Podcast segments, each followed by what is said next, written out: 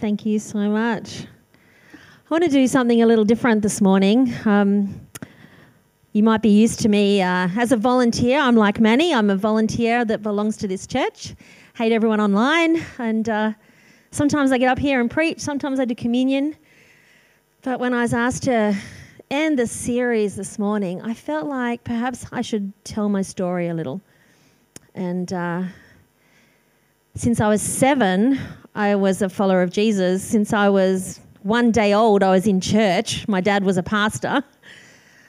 But I lived a whole lot of my life faithful, dedicated, committed, and not free.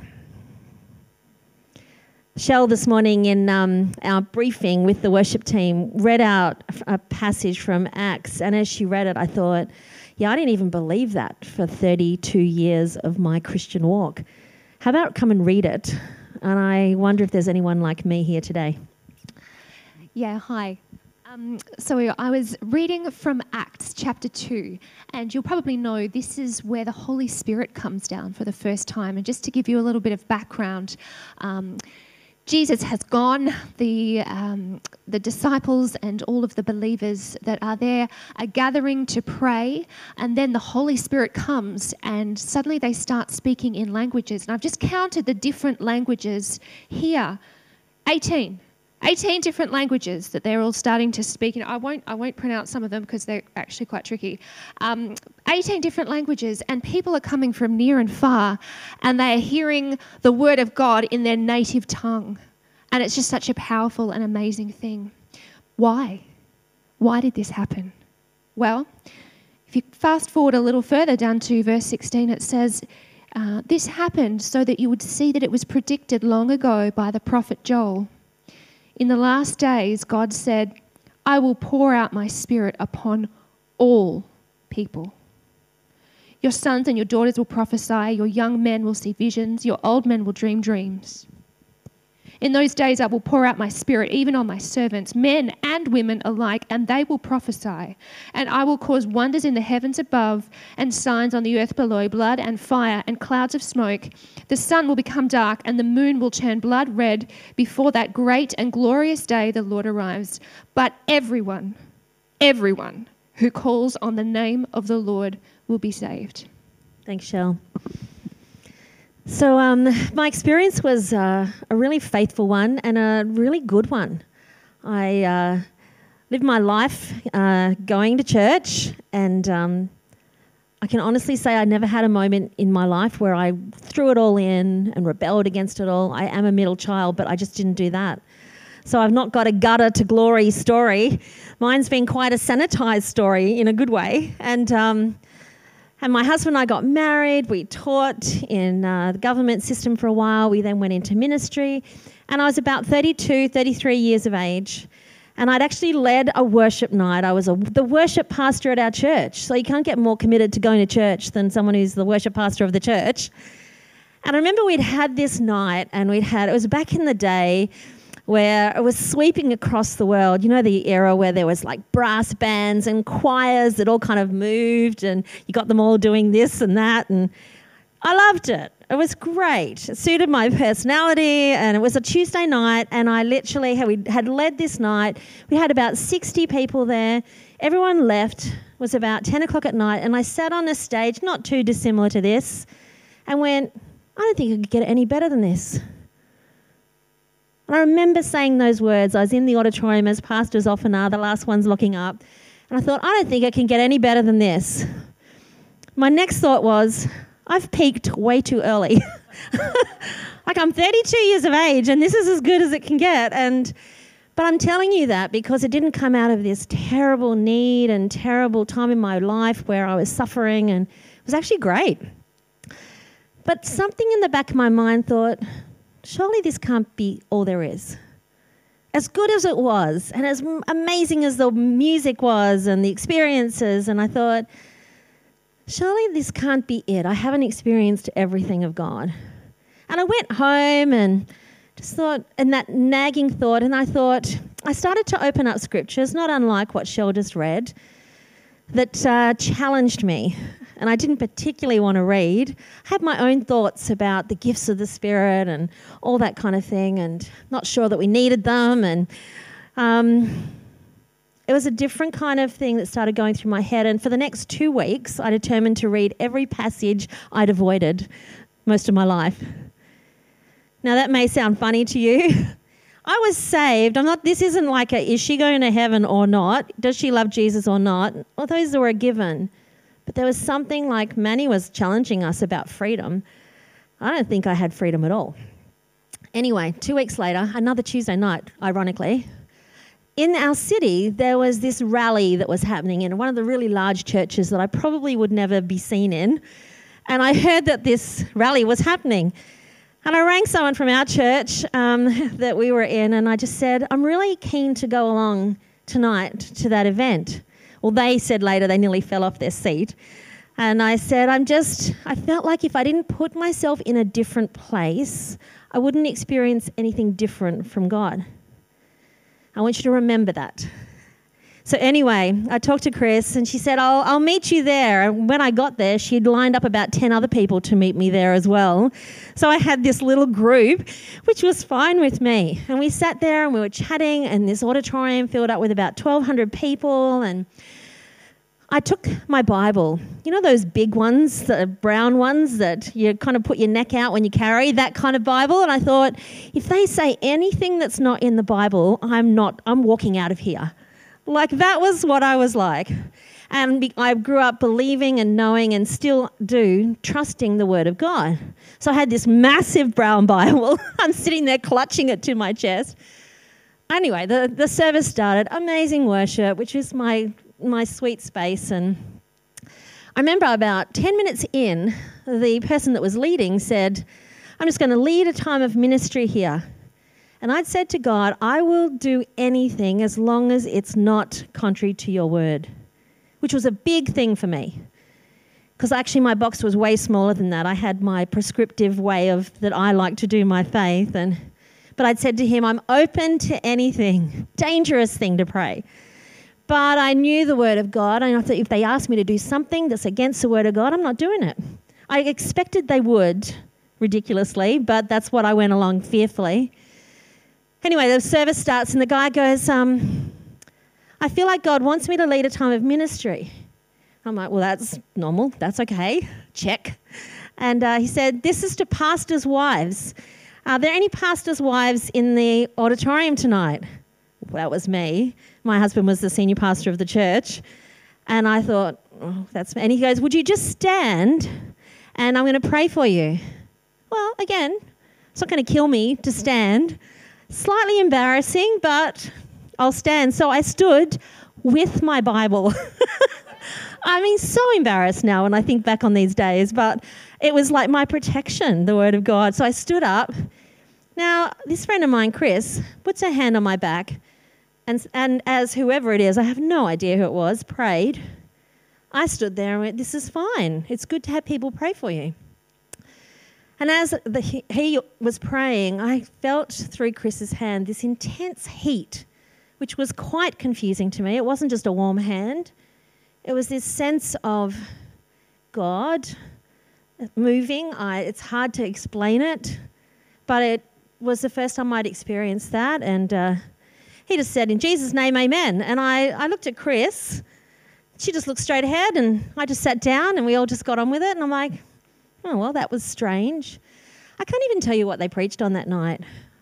I know I loved it. I know I felt a sense of freedom and release. Then they got to the end, and then they had an altar call.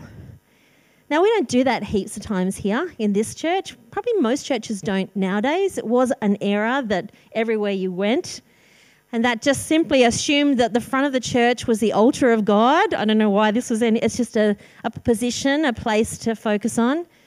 And they would call people forward.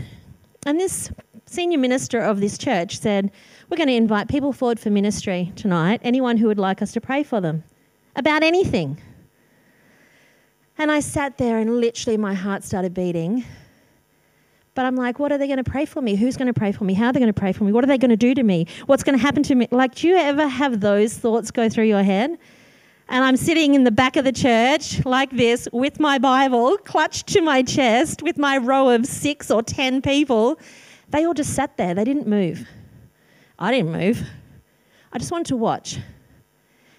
And I watched as people went forward, some crying, some quiet, some noisy. I watched people pray. I watched them physically and visibly be touched by God. I sat there for an hour. I literally sat there engrossed in the presence of God. And one of uh, my friends said, uh, Would you like to go forward for prayer? Well, that's a whole nother level. and I'm just like, No, no, I'm fine. Like, that's fine. But I was, I sat there longer and then I knew in my heart why I didn't. I was afraid, afraid of what would people think. I was kind of had God worked out and it worked for me. Remember, I said it was great. I was loving this Christian life. And it was in this box and in this space. Now, I didn't have a little box. My box was nice and big, thank you very much. but it was still a box that I had put around it.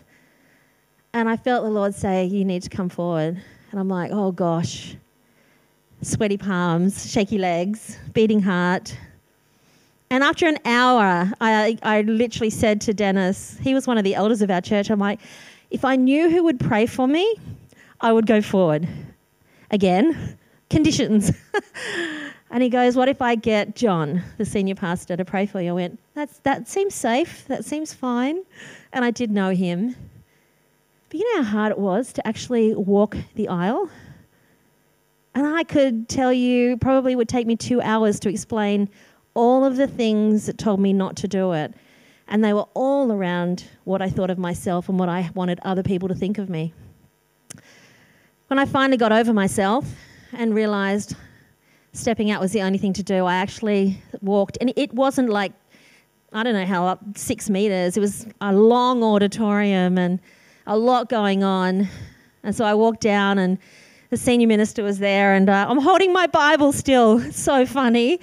And he probably thought, this woman is terrified. and um, he looks at me and he goes, Karen, perfect love casts out all fear. He starts quoting scripture to me. And uh, maybe he saw the Bible and knew that would be important. Maybe it was God saying, hey, I've got you. And then he prayed for me, and I have to say, the next couple of hours was so transformative in my life. It was like, like, I received salvation for the first time.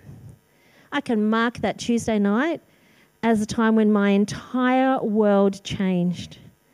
When the box was shattered, where I was confronted with myself and my pride and uh, my control that I needed. All that came about by just having an encounter with Jesus. And in that moment of Him praying and I remember thinking, I've never felt the Lord so close. You know, when you pray, dear God, it's kind of God's up there sometimes, or he's, I don't know where you think He is. In that moment for me, I remember, and I can still see it, Jesus being nose to nose, that close. And the Spirit of God just breathing and revealing all sorts of things. I'm like, oh gosh, sorry about that. Oh, okay. But you know, when God convicts you, there's no condemnation. When God says, hey, you got a bit of an issue with pride, there's no shame in that when it's God saying it to you. There's just a realization and a repentance and a giving away. And I had this hour or two of just doing some work with God from this little girl that had walked with him faithfully and dedicated. He's like, "You're ready to be free now? Now, I got home and I uh, told my husband about it. He wasn't with me that night. He was so excited. Our entire family changed. Our kids, Daniel and Katie, were six and three. Um, they, the whole atmosphere in the home changed. I don't know what it went from what, but it went to freedom. And we were the parents, some of the young ones here, we used to have these televisions that had knobs on them, and you'd turn the dial to get to the channel.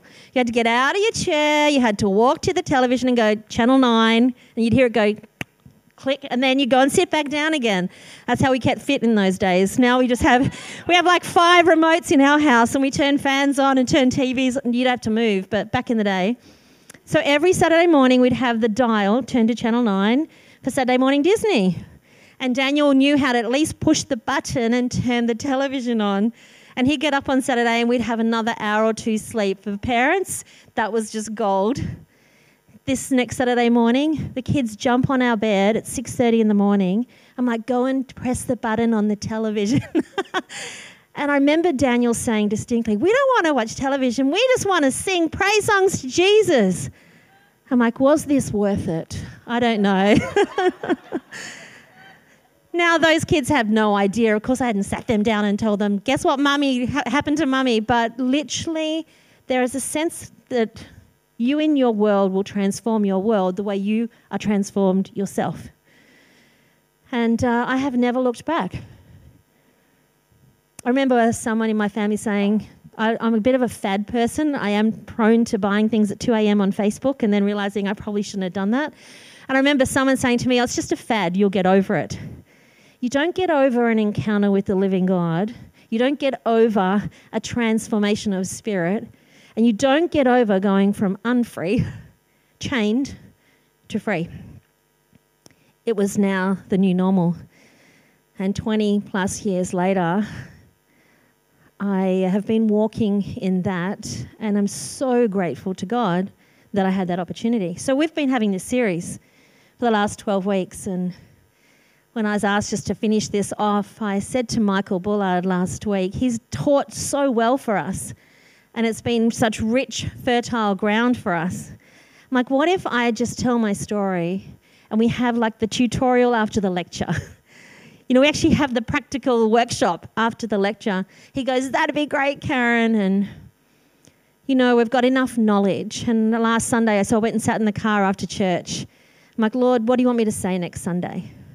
And this is literally the outline that he gave me. Firstly, he said, Tell them they don't need to know anything more. You know enough. Now, you're going to learn the rest of your life. I'm still doing a master's of theology. I'm not saying don't keep learning and don't keep studying, but you do know enough. This is not about knowing more. He said, Tell them they don't need to know more, they have to surrender more. It took me an hour at the back of a church to finally surrender and give in. I was a tough cookie.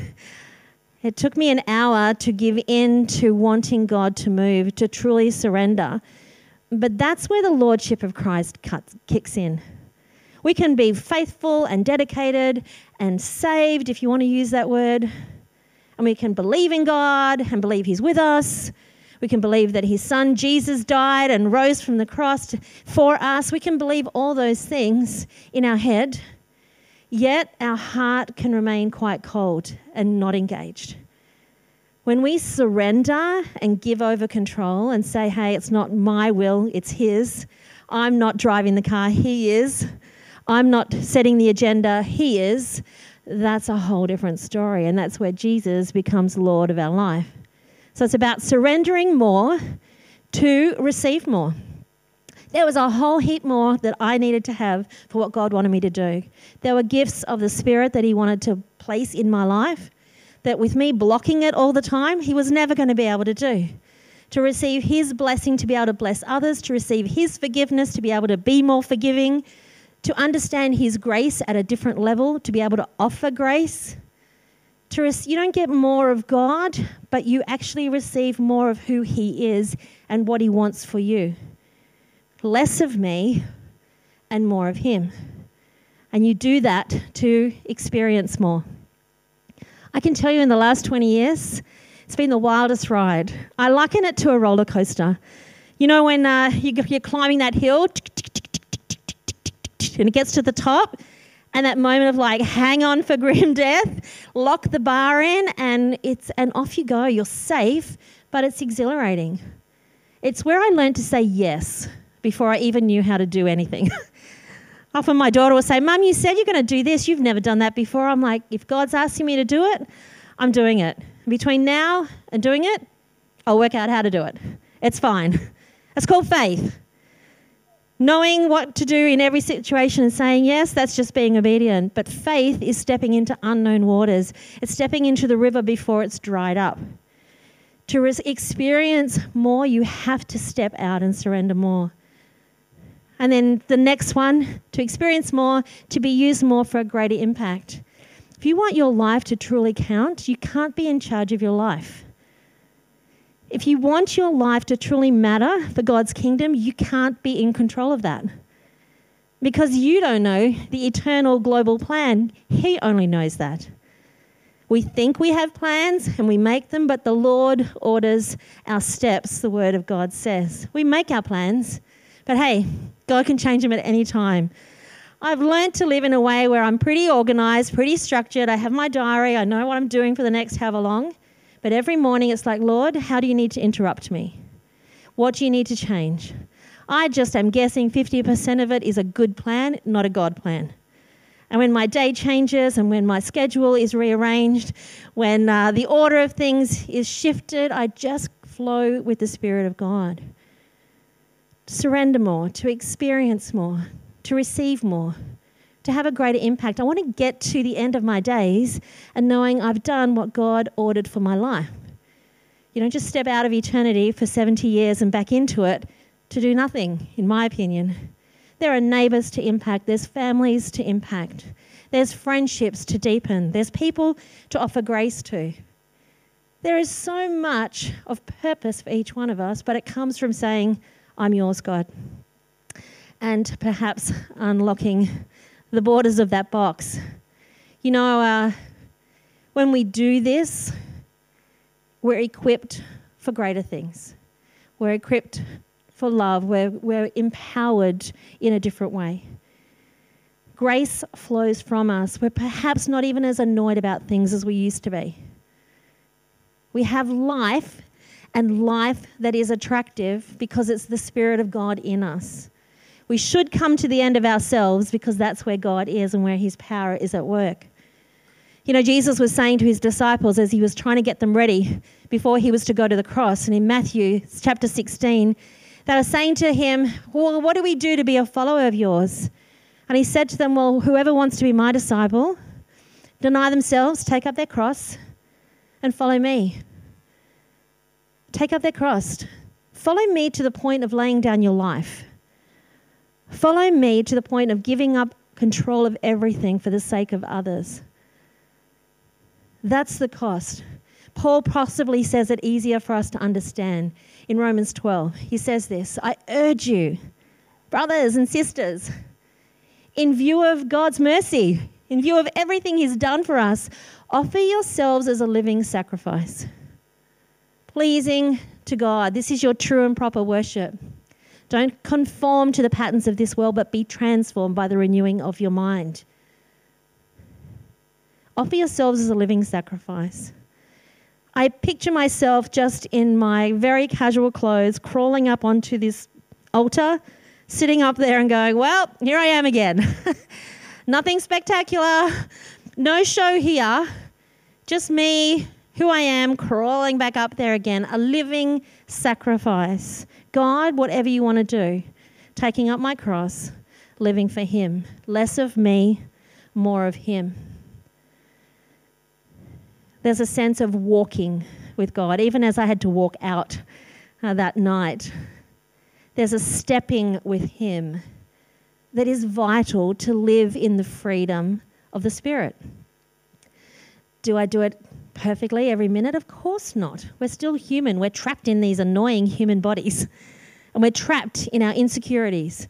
And we're trapped in our jealousies. And we're trapped in all the other frailties of the flesh. Yet, we get to surrender them to God and ask Him to come and fill us afresh with His Spirit.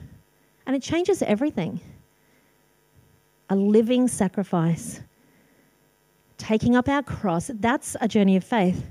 So, where I'd been a good Christian for a long time, and I'd gone to church twice on Sunday. There you go. How many of you been twice on Sunday lately? I was probably better than most of you. you know what I'm saying? But I went from being a good and obedient and dedicated follower of God, loving Him, to then handing over the keys, handing over the steering wheel, and saying, even as I say it, it's hard to say, you take control. That is such a tough thing to do. But if we are a church that wants to live under the lordship of Christ, that's what we have to do. And in that moment, he's like, Yes, I've been waiting for this, Karen, for 32 years. Some people, uh, he never waits for it, it just happens automatically. It happens at salvation. Some of us, it never happens. It's like, what if we laid it down and what if we said, More of you, less of me? More of you, less of me. I'm going to invite the worship team to come up and we're going to have a challenging end to our service. You ready? Well, nothing's meant to be comfortable today because it's uh, the finishing off at the end of the whole series. And I was praying and felt like God said, You know, you've learnt a lot. It's time to just step into it. And Galatians 5 says this Since we live by the Spirit, let's keep in step with the Spirit. Which means, God, what do you want? I'll do that. God, what do you want? I'll do that. God, what do you want? I'll do that. God, what do you want? I'll do that. God, do you know what I'm saying? I was going, God, what do you want? Oh, really? I'm not sure. Um, uh, well, uh, uh. God, what do you want? I'll do that. Is how we should be living in step with the Spirit. Now, some people here today may have never said, Lord, you take full control. Perhaps you know about God, you know He's your Heavenly Father, you know Jesus is your Savior, you know He walks with you through hard times, you love the life that you're learning about. But there is a moment for every single person. For me, it was when I was seven where you actually say, I'm handing over control of my life to you and I'm giving my life to you. It is a, truly the moment of salvation. And there's lots of people here I don't know, so I don't know everyone's journey. So, what I'm going to do in the next moment, I'm going to invite you to make that decision. And here's how we're going to do it we're just going to have everyone bow their head in a moment. And if you say, you know what, for the first time, or perhaps you've been so far from God, you need to come back. I'm just going to ask you to raise your hand wherever you are while everyone's heads are bowed and eyes are closed. I'm just going to pray for you. A little like that man prayed for me. I know that in that moment you will have a heavenly encounter. And you begin this journey in a very, very different way. So I'm going to ask the worship team if they would just sing. As they sing, let the words just wash over you. Can I ask everyone to bow their head? and to close their eyes. And just as the team sing, you just listen to the words. Thank you.